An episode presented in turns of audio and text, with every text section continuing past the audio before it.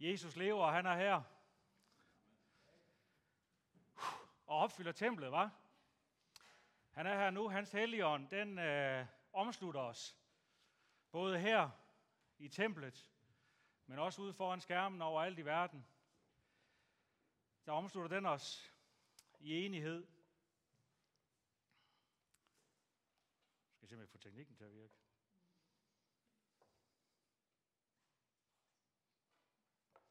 Det gik.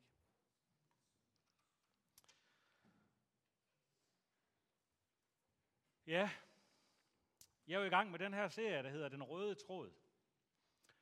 Og øh, den har ligesom øh, seks afsnit, hvor vi har været igennem skabelsen, og vi har været igennem øh, syndefaldet. Det har vi alle sammen jo, tænker jeg.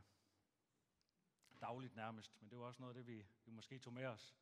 I dag skal vi så tale om, øh, om Guds folk. Og øh,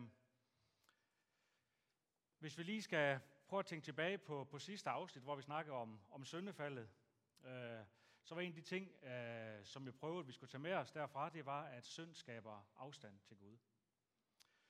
Øh, den ultimative afstand er naturligvis øh, døden væk fra, væk fra Gud. Men i dag skal vi så heldigvis høre om, at Gud han er en initiativrig Gud. Øh, han har alligevel taget øh, initiativ til øh, en plan. En frelselsesplan. Og for at føre den ud i øh, verden, så har han valgt nogle, øh, nogle folk, der skal hjælpe ham med den her plan. Og det er, det er dem, der vi, vi kalder Guds folk. Nu hvor vi ikke øh, længere øh, kan gå sammen med ham i, i Edens have, ansigt til ansigt. Det jeg vil prøve, det er at, at svare på, øh, jeg skal lige trykke der også, to spørgsmål. For det første, hvem er Guds folk egentlig, øh, når vi snakker om Guds folk? Og hvilken opgave har Gud så givet hans, hans folk? Men inden at jeg tager hul på en opgave, så vil jeg lige bede øh, ganske kort, øh, før vi går i gang. Kære Gud, tak fordi, at vi alene ved troen på Jesus Kristus blevet adopteret af dig og kan samles her og være sammen om at høre dit ord. Tak, kære Jesus, fordi at du sendte Helligånden i dit sted. Tak, fordi du er her nu, Helligånden. Og tak, fordi at det vil være dig, Helligånden, der taler igennem mig. At det må være dine ord og ikke mine ord. Og tak, fordi du også vil være her i blandt alle folk, der lytter og åbenbare dit ord for den enkelte person, sådan så den enkelte person får præcis det med, som vi har brug for i dag, i forhold til at lære dig bedre at kende. Og tak også, fordi du holder den onde væk, sætter barrikader op, så ikke han forpurer dine fantastiske planer med dit folk. I Jesu navn. Amen. Yes. Øhm, jeg har prøvet noget for første gang, når jeg skulle forberede mig til en prædiken. Der er noget, jeg faktisk ikke troede, der ville komme til at ske. Og det var, at øh, jeg har brugt Excel. Altså det her øh, regne, regneark-program. Øh, det har jeg alligevel ikke troet, at det blev nødvendigt. Øh, men det gjorde det simpelthen, så det flyver nok for nogen af jer sådan en lille bitte smule, øh, når vi skal igennem det her. Nej, det tror jeg ikke, det gør. Men jeg blev simpelthen nødt til at tage hul på, hul på Excel, ellers så kunne jeg simpelthen ikke øh, få lavet den her plan. Jeg tror ikke, den her den kan pege. Kan I se noget? Never mind. Jeg blev simpelthen nødt til at ty til Excel for at få lavet den her. Og det her det er selvfølgelig øh, en, en tidslinje, sådan fra cirka fra Abrahams tid og så frem til, øh, til Jesus og et lille stykke efter. Og øh, det er fordi, jeg synes, det er den bedste måde, jeg ligesom kan illustrere, øh, hvem øh, Guds folk er, øh, og hvordan det, det startede, og hvordan Gud øh, igen og igen har taget initiativ til øh, at dykke ned og, og frelse os. Øh, den er naturligvis ikke fuldstændig præcis. Det er klart, når vi snakker hen i kring det den første periode her, der står patriarkerne i Kanaan. Altså på det tidspunkt, øh, der kan man ikke være helt sikker på, om der lige er smuttet plus minus 50 år, eller måske lidt mere. Men øh, det er cirka, øh, hvis vi kigger på, øh, på de 2.000 år, som det her det spænder over, så passer det sådan nogenlunde. Øh, det er klart, at desto længere vi kommer, og desto tættere vi kommer på Jesus, så kan vi være helt klar i spyttet i forhold til, til datorerne. Øh, men jeg har så kun lavet med 25 års interval i de kasser, jeg har brugt til det her, så det kan godt være, der er noget, der også lidt er lidt skævt der, men det lægger I ikke mærke til. Men det har jeg tænkt mig over, om jeg skulle have delt det længere op, dengang jeg sad og lavede Excel-arket. Men, øh, så det er, det er det, jeg vil prøve til at, at fortælle omkring, øh, hvem Guds folk er. Så det bliver sådan lidt øh, historieundervisningsagtigt. Øh, men i dagens anledning, så tænker jeg, det er okay, hvis der er, som man på et tidspunkt får lyst til at tage madpakkerne frem, så kan man bare gøre det. Vi starter hen med, øh, med Moses, uh, undskyld, med, uh, med Abraham. Og øh, det gør man traditionelt, så siger man jo, at, at Abraham han er stamfader til, til Guds folk og til Israel osv. Man kunne jo også godt argumentere for, at Noah, det var en af Guds folk, udvalgte folk. Øhm, men det er ikke der, vi traditionelt starter med historien, og det, det ligger længere frem, det ved man heller ikke præcis, hvornår det var naturligvis. Men Noah, ham, ham kan jeg godt, ham, jeg vil gerne lige vende ham hurtigt, inden vi går i gang, for det jeg synes, at det er sådan en, en, en vild historie jo, at, at tit så bliver vi udfordret som kristne og ikke kristne på, åh oh, Gud, han også udsletter han alle mennesker. Men jeg kan godt tænke mig lige at dele mit perspektiv øh, med jer omkring det. Jeg forestiller mig altid, at, at Noah og hans familie, det var de eneste gode mennesker, der var tilbage på jorden. Så jeg forestiller mig, at de sidder, hvis vi ser i dag, de sidder inde i deres hus, og rundt omkring dem, der er resten af verden er blevet ond. Og resten af verden vil kun det onde, og de banker på, og de vil dem til livs, eller også så vil den onde i hvert fald gerne have sagt, at, at de også ligesom vil overtage den onde. Så jeg ser det som, som igen Gud tager initiativ til at frelse hans folk. Han tager initiativ til at frelse Nora og hans familie, som dem, der er tilbage fra det onde i verden. Det synes jeg, det er en god måde at, at se på det på. Så her, her tænker jeg faktisk, det, det er måske der, hvor frelsesplanen, den, den i virkeligheden for alvor uh, sætter ind, og første gang Gud tager initiativ til det. Yes, skal jeg lige have en tårdrik.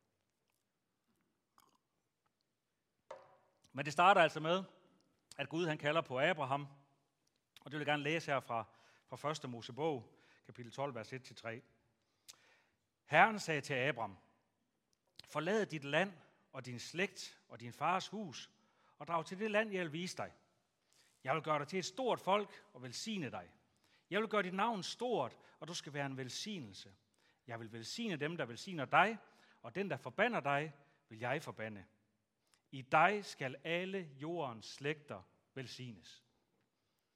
Det er det løfte løfte Abraham, han, han, han får, som vi godt kender. Og her starter historien. I dig skal alle jordens slægter velsignes. Så øh, vi kommer, jeg skal nok gå lidt hurtigt igennem, for det er selvfølgelig mange år, 2000 år. Jeg prøver så hurtigt vi kan at komme det igennem det. Øh, men jeg synes, det er vigtigt lige her i starten, at vi lige får nogle af de her gentagelser med, hvor Gud han gentager sit løfte. Det skal jeg nok lade være med at gøre øh, hele vejen ned igennem, men det gør han. Men nu får vi lige nogle af de vigtigste her. Vi kender naturligvis øh, historien om, øh, hvad hedder det, at øh, Abraham han får Isak og Esau, nej undskyld, og, og Ismael. Og så ved vi, at Isak han får jo Jakob og, og Esau. Og øh, Jakob han snyder sig vist lidt til første fødselsretten, kan man vist godt tillade sig at sige. Øh, men han bliver så snydt lidt igen senere af Laban. Øh, og det er derfor, vi ved, at Laban, og det er så nogen, der, der snyder. Det må være derfor, det kommer, tænker jeg. men, øh, men, men Gud, han fornyer øh, sin, øh, øh, vi skal kalde det en pagt, han fornyer i hvert fald sit løfte her med, øh, med Jakob, øh, den, den tredje patriark, og det vil jeg gerne lige også dele med jer i 1. Mosebog, kapitel 35, vers 10-12.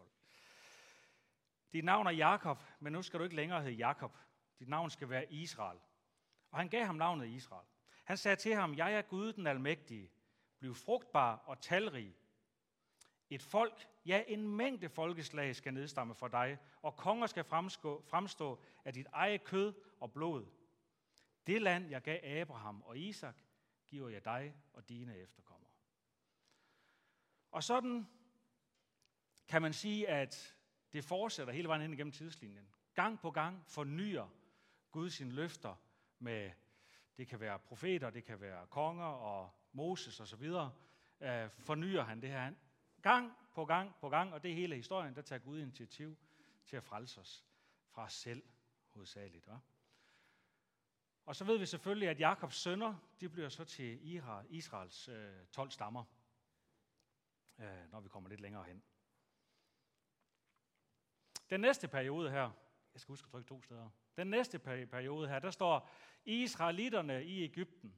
Og det er jo fordi, at Josef som den næst yngste øh, søn af, af Jakob, ham ved vi godt, at han øh, ender med at blive øh, solgt til nogle slavehandlere og kommer til Ægypten, og så ender det med, fordi han er drømmetyder, han bliver en mægtig mand øh, i Ægypten, og, og faraoen kan godt lide ham, og derfor bliver han sådan en, øh, en statsmand og får ansvaret for alt, hvad at øh, faraoen har jo. Og øh, så ender det jo faktisk med, som vi godt ved, at Josef han jo også redder hans brødre, som jo egentlig ikke har været særlig gode ved ham, og hans familie. Og det, der sker, det er så, at Israel, som jo er Jakobs familie, de flytter alle sammen til Ægypten for at blive reddet fra hungersnøden. Fordi de havde jo lært op i de syv år her, så der var masser at komme efter. Og Josef var en, var en god mand der, så han fik lov at invitere hans familie. Øhm, så det er derfor, at vi har israelitterne, de ender i Ægypten i en periode. Og så øh, går der en rum år her, kan vi se. 200-300 år, eller lang tid der går, hvor israelitterne de så får lov til at blive flere og flere og flere. De opfylder sådan set Guds plan om i forhold til at blive talrige. Så de bliver ved med at blive flere og flere i Ægypten. Og på et eller andet tidspunkt, så bliver øh, de der øh, magtmænd, øh, dem, dem der sidder ved magten i Ægypten, de bliver også skiftet ud jo. Og dem, der så kommer til, de kan ikke huske, at Josef og israelitterne, at det var nogle, øh, det var nogle fine mennesker, der har hjulpet dem. Og derfor begynder de så at blive trætte af alle de her israelitter. Øh, og hebræerne, som, som de også blev kaldt dengang. Så de begynder at blive trætte af dem. Og det er så her, hvor at, øh, Moses han så dukker op. Og det er det, vi kan læse i starten omkring Moses. Der står så efter nogle år, hvor de blev mange. Og øh, den nye far, han, kan så ikke, øh, han er så træt af dem. Og derfor øh, sætter de så drengebørn ud i en stivkurv her. Sådan så, at, øh, at de ikke øh, bliver slået ihjel, øh, hebræernes børn der. Sådan starter historien jo om Moses, og den kender vi selvfølgelig øh, alle sammen øh, rigtig godt. Så er der hele historien omkring Moses øh, der starter i en sivko, han blev jo sådan set også på den måde jo en slags Ægypter jo, øh, som, øh, som jo blev adopteret af, af prinsessen. Og øh, så kender vi historien om, at han på et tidspunkt jo ikke kan holde den her uretfærdighed ud længere. Øh, og man kan ikke være med at tænke på, at, at Gud må have sået noget, noget i ham, tænker jeg, allerede på det tidspunkt. Og øh, laver selvfølgelig en, en frygtelig forbrydelse, men bliver nødt til at flygte derfra. Og så kalder Gud ham så da han er flygtet ud af Ægypten, der kalder Gud så på Moses og siger, nu skal du gå tilbage og udfri israelitterne. Og det kender vi selvfølgelig også godt, den her historie med, at, at Moses kommer tilbage. Vi har de, øh, de 10 plager jo, øh, som, øh, som vi starter med. Starter lidt mildt ud, øh, men farve vil ikke rigtig høre, derfor bliver vi lige så hele tiden nødt til at skrue lidt op for volumen. Det er også på det tidspunkt her, vi har den første påske. Nu har vi lige været igennem påsken. Det er den første påske. Og påske, nu er der nogle præster til stede, det er der måske ikke sikkert, at udtale det rigtigt, men Pasku, jeg tror jeg nok, jeg kigger på kristen, så kan han lige nikke. Bare, bare nikke, så jeg får lidt selvtillid, at det er rigtigt, jeg siger sådan. Nej, det betyder faktisk forbigåelse, og det er jo det, der sker der påsken, der hvor man smører blod på, på karmene, og den måde fra, fra et lam går, går døden forbi, og israelitterne på den måde bliver, bliver frelst. Og så er der hele ørkenvandringen, hvor det er sådan, at øh, Gud jo faktisk bare i den tid, de er i ørken, bliver nødt til gang på gang og hjælpe dem på alle mulige måder med at sætte slangen op og med mande og alle de her forskellige ting her, fordi de ikke er lydige, øh, israelitterne, selvom han lige har frelst dem. Um, og det ender selv med, at selv Moses ikke kommer ind i det forjættede land. Men det er Josva, der så tager over. Og så får lov til at, at komme ind i det, det forjættede land. Og hvis vi kigger, så det forjættede land, det er jo faktisk bare jo tilbage til Abrahams. Han blev jo kaldt til at tage til Kanaan dengang jo. Så de kommer lidt tilbage igen jo, øh, når de nu øh, træder ind i det her øh, forjættede land.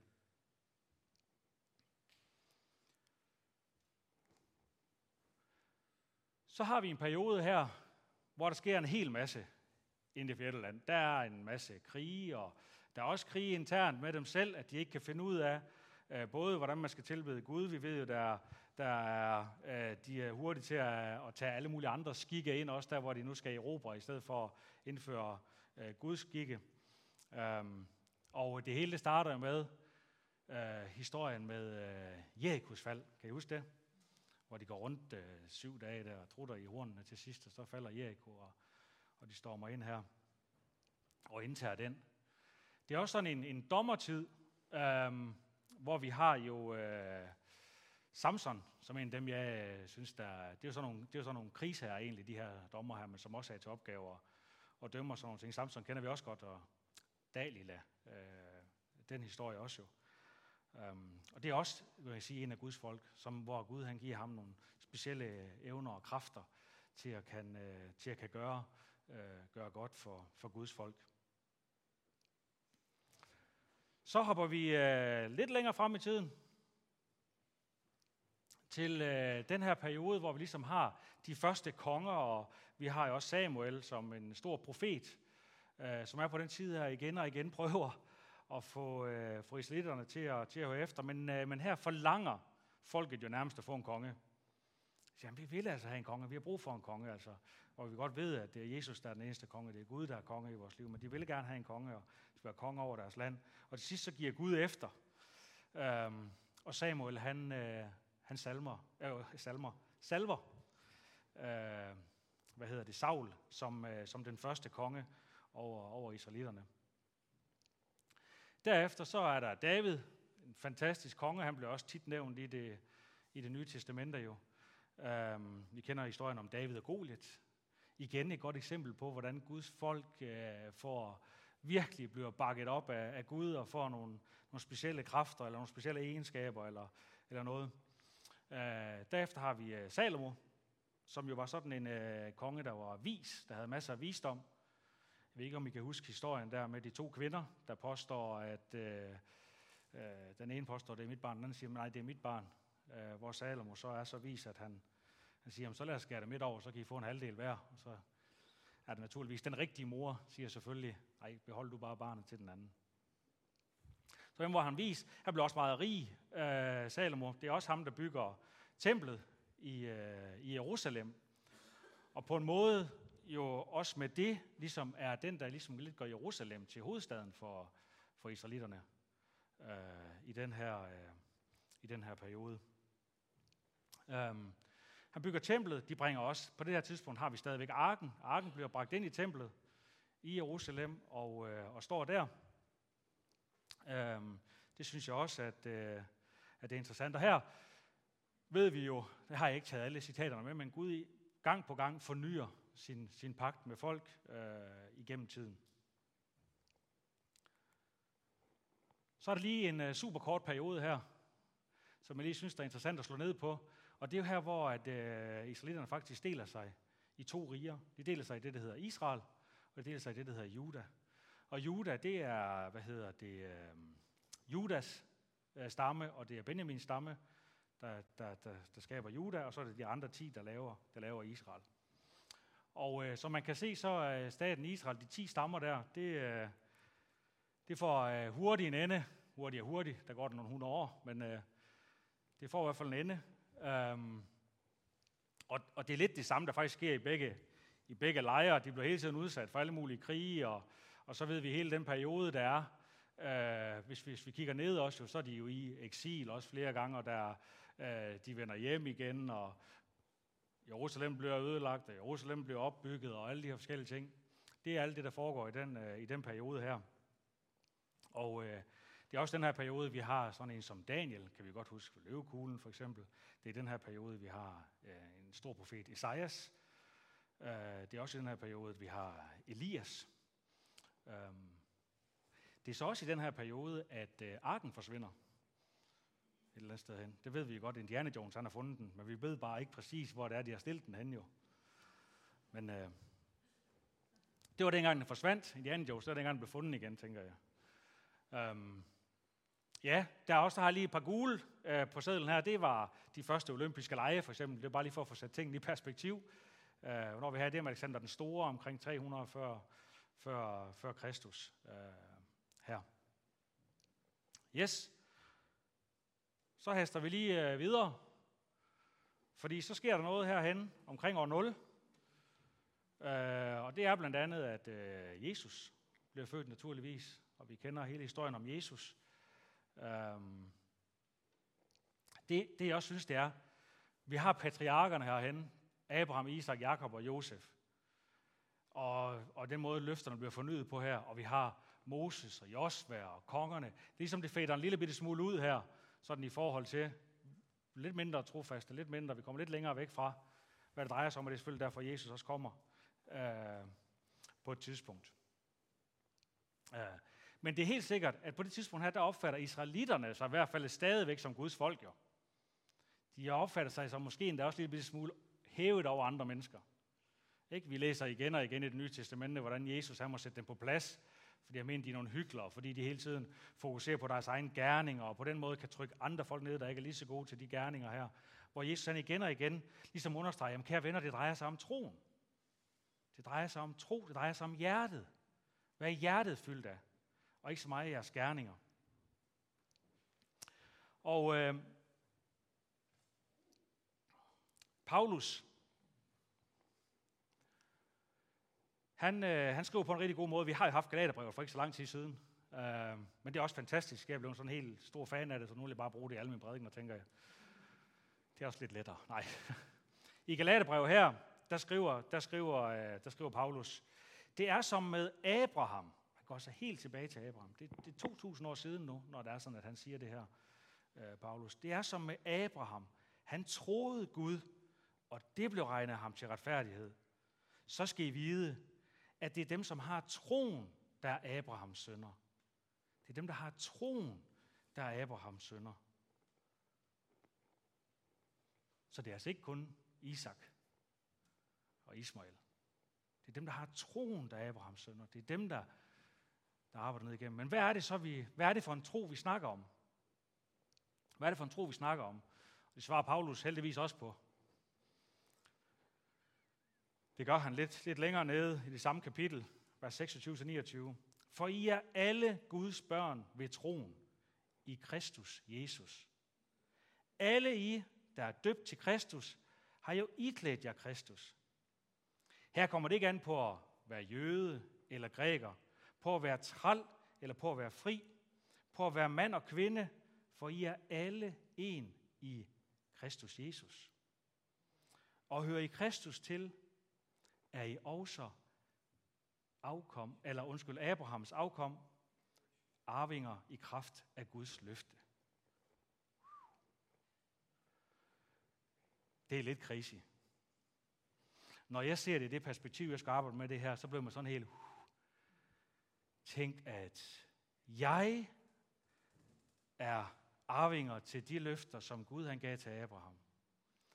At jeg er Abrahams afkom, så at sige. Man tør næsten ikke at sige det, men er det på lige fod med Isak, eller hvordan hænger det sammen?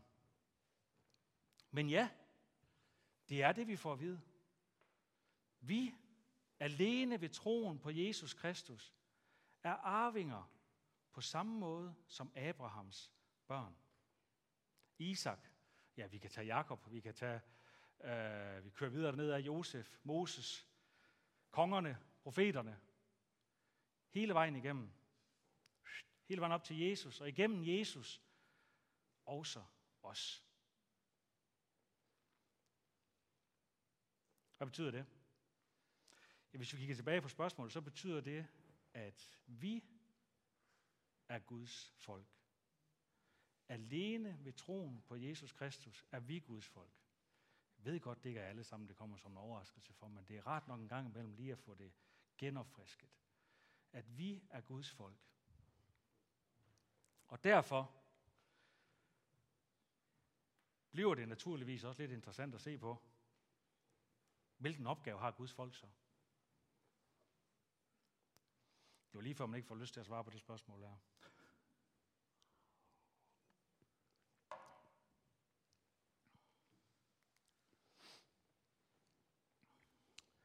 Hvis vi lige kigger tilbage, og så lige prøver at fokusere på opgaven i det her. Nu var vi klar over, at det var, det var Guds udvalg. Hvis vi prøver at fokusere på opgaven ved, ved, i forhold til Jakob og Abraham, så bliver det nævnt begge steder, at til, til Abraham bliver sagt, jeg vil gøre dig til et stort folk og velsigne dig. Jeg vil gøre dig til et stort folk. Og hvis vi kigger, hvad han siger til Jakob, der siger han, øh, bliv frugtbar og talrig.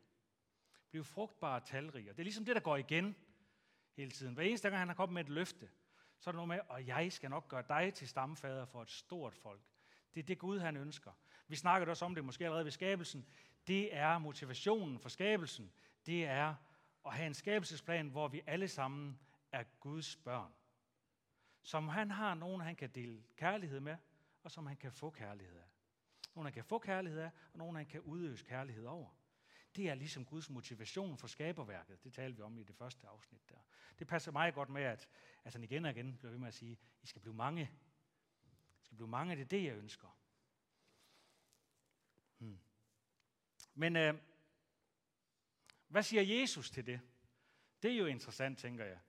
For det er jo sådan, de, de seneste optegnelser, når vi kigger Nye Testamente, hvad, hvad bliver der så sagt? Hvad er vores plan så? Er det stadigvæk det samme? Øhm, og Jesus, han var jo også fuldt ud Gud, fuldt ud menneske, fuldt ud Gud. Så man går ud fra, at han, han kan svare på spørgsmålet, hvis det var sådan, han, han gjorde et forsøg. Um, og det gjorde han selvfølgelig.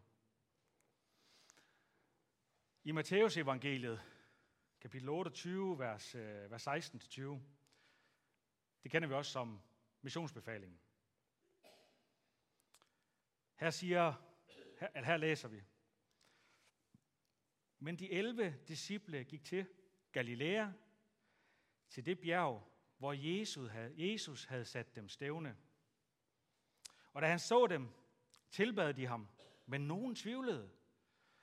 Jesus kom hen og talte til dem og sagde, mig er givet al magt i himlen og på jorden. Gå derfor hen og gør alle folkeslag til mine disciple. Gå dermed hen og gør alle folkeslag til mine disciple. Kan I høre det minder lidt om noget, vi har hørt før, 2000 år tidligere? I det I døver dem i faderens, søns og helligåndens navn, og i det I lærer dem at holde alt det, som jeg har befalet jer.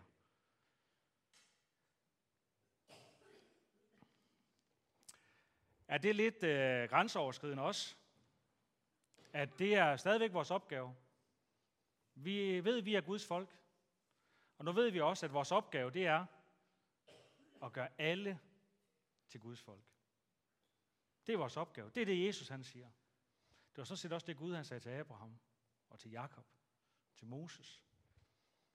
Så det er vores opgave. Prøv at tænke, at vi er givet det samme ansvar, som Gud gav til Abraham. Hver en af os har fået nøjagtigt det samme ansvar. Det vidner for det første om en Gud, der har stor tillid til os. Det må man sige. Det vidner først og fremmest om en Gud, der har stor tillid til os. Vi ved også, at vi kan stole på, ham, han er trofast. Men det kilder lidt i maven, gør det ikke det? Det gør det i hvert fald ved mig, når jeg kommer til at tænke på det. Og blev sat i bås med Abraham, Isak, Jakob, Moses, kongerne.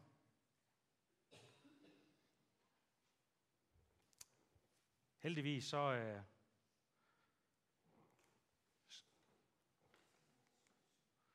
så stopper missionsbefalingen ikke der. Der er lige en enkelt linje mere.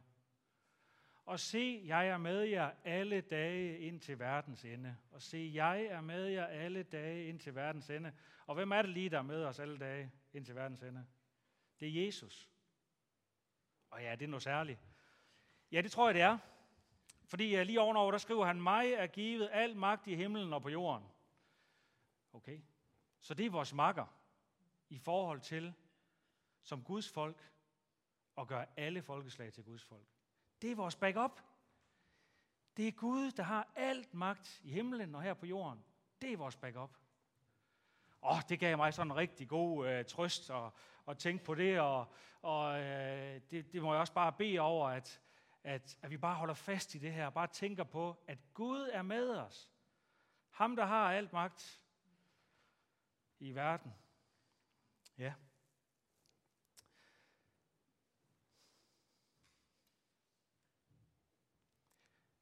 Men så kommer jeg også til at tænke over, hvad er det egentlig for nogle forventninger, Gud har til os?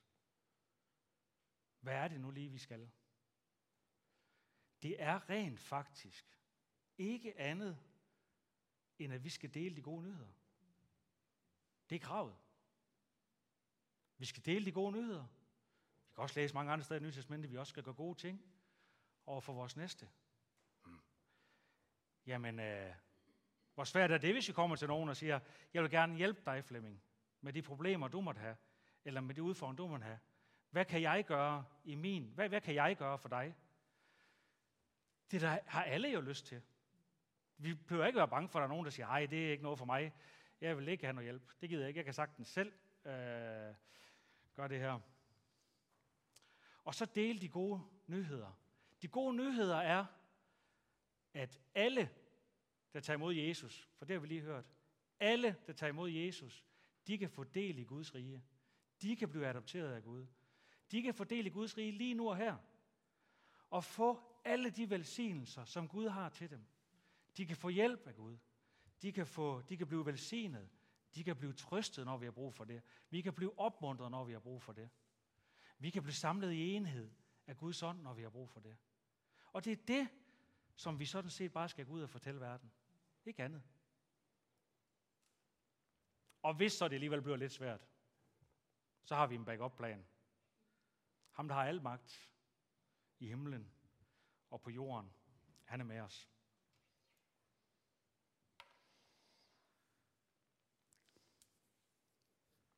Jeg vil gerne slutte af med, at vi lige beder lidt sammen. Kære Gud, tak fordi du er en initiativrig Gud, som hele tiden rækker ud efter os. Selvom vi er syndere, så har du igennem hele historien rækket ud efter os. Fordi du elsker os, så rækker du ud efter os. Vi anerkender fuldt ud, at vi er syndere. Vi anerkender fuldt ud, at vi er alene ved at komme til Jesus og lægge vores synder ved hans kors. Alene ved det kan vi få fællesskab med dig igen. Vi anerkender, at du er nådefuld Gud. At du er fuld af noget, og det er kun derigennem, at vi kan blive frelst. Nu beder vi om, at i den her anerkendelse her, at vi må være frimodige. At vi må være frimodige til at dele de gode nyheder. At vi må gå herud i dag, om vi går ud af kirken her, eller om vi går ud af døren derhjemme, så vil vi i dag være frimodige til at dele de gode nyheder. Vi vil bede om, Jesus, at dit lys skinner i os, og at dit lys må være synligt for folk rundt omkring os, at de må blive tiltrukket af dit lys. Ikke af os, men af dit lys, far. Ja. Måske har vi også brug for at være modige, kære Gud. Ikke kun frimodige. Så giv os mod. Giv os mod, ligesom du gav David mod til bare at stille sig op imod Goliat. Wow. Giv os mod til at dele de gode nyheder